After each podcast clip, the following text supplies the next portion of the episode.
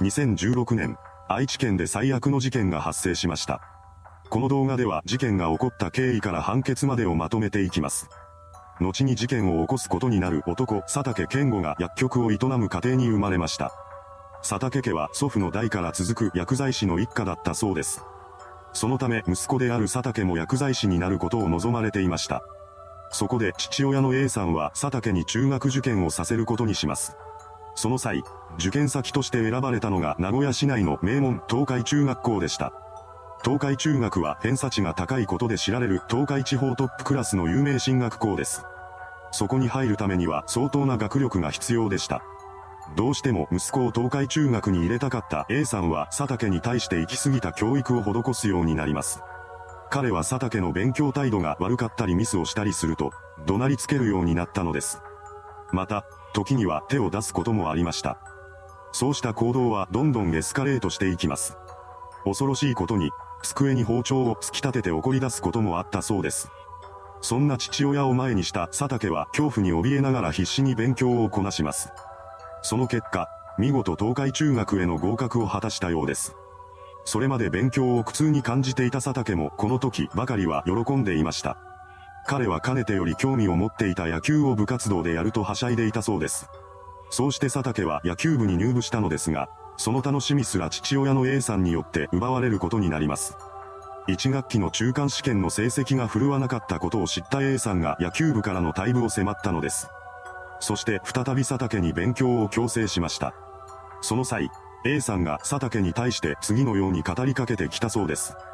一生付き合うのはどうせ大学くらいからの友達だから今は勉強しろ。国民の三大義務は勤勉だ。こうした言葉を受けた佐竹は嫌々ながらも勉強を再開しました。しかし、それで成績が向上することはなかったようです。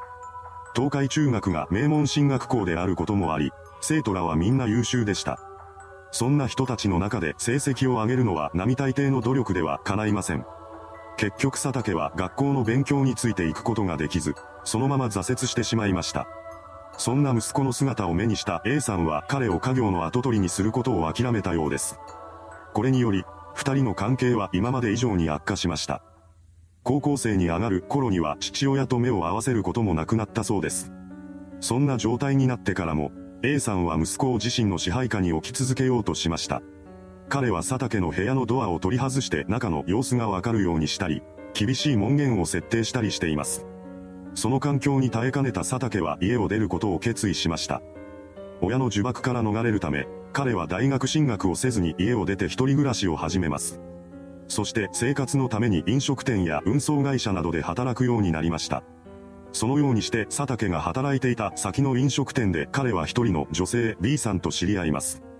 当時の佐竹は真面目で優しい性格の持ち主だったらしく、B さんはそんな彼に惹かれていきました。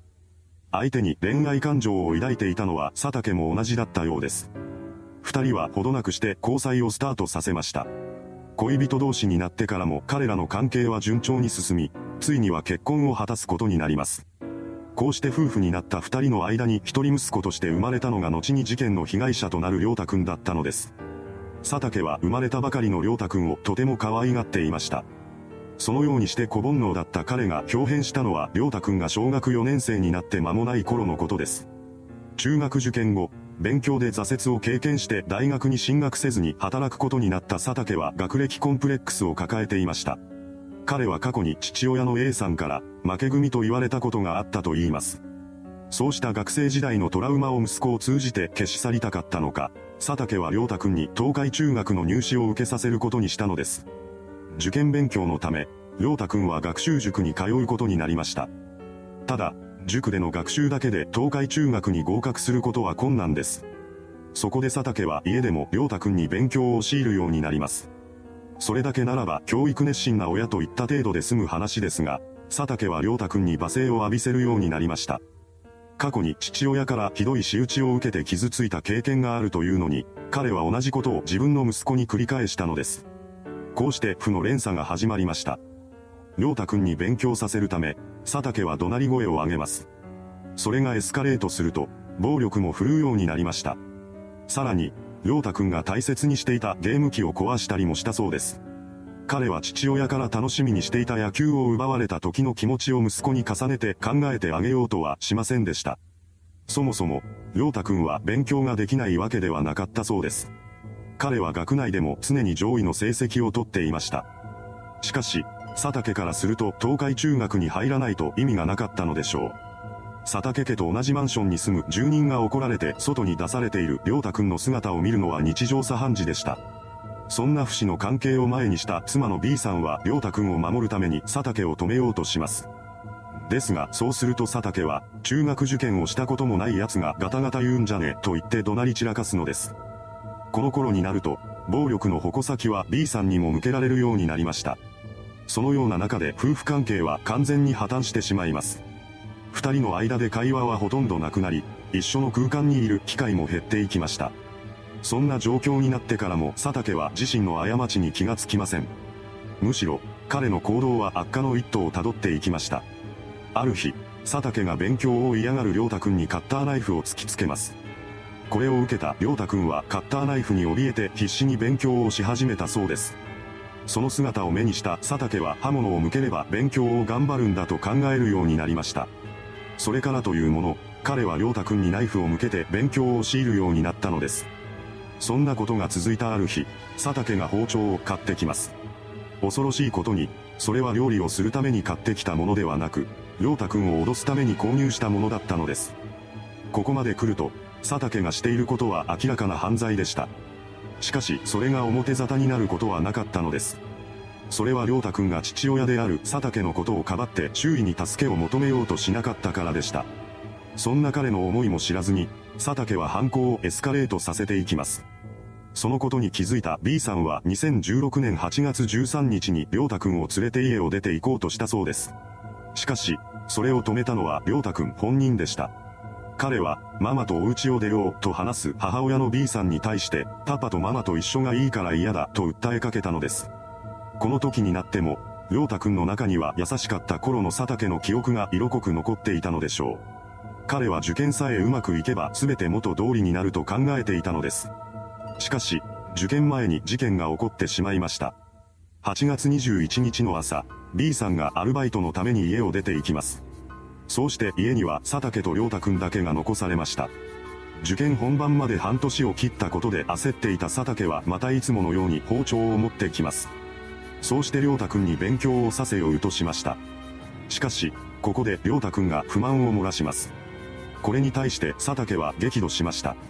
そして勢いのままに持っていた包丁で良太くんに襲いかかったのです。こうして悲劇が起こってしまいました。犯行後、我に返った佐竹は焦り出します。彼は倒れ込む良太くんを抱えて病院に駆け込みました。ですが、この時にはすでに手遅れだったようです。病院到着からほどなくして良太くんの死亡が確認されました。病院の職員に対して佐竹が自分が刺したと説明していたため、彼は駆けつけてきた警察に殺人容疑で逮捕されることになります。こうして本件は最悪の結末を迎えたのです。逮捕後の取り調べで佐竹は目も当てられないような主張を繰り返します。呆れたことに、彼は死に至らしめたのは事実だが殺意は持っていないし刺してもいない。胸の傷は事故によって生じたものと主張したのです。そう説明した一方で、犯行時の様子については覚えていないと語り出します。犯行時の記憶がないというのなら、なぜ事故だったと主張できるのでしょうか。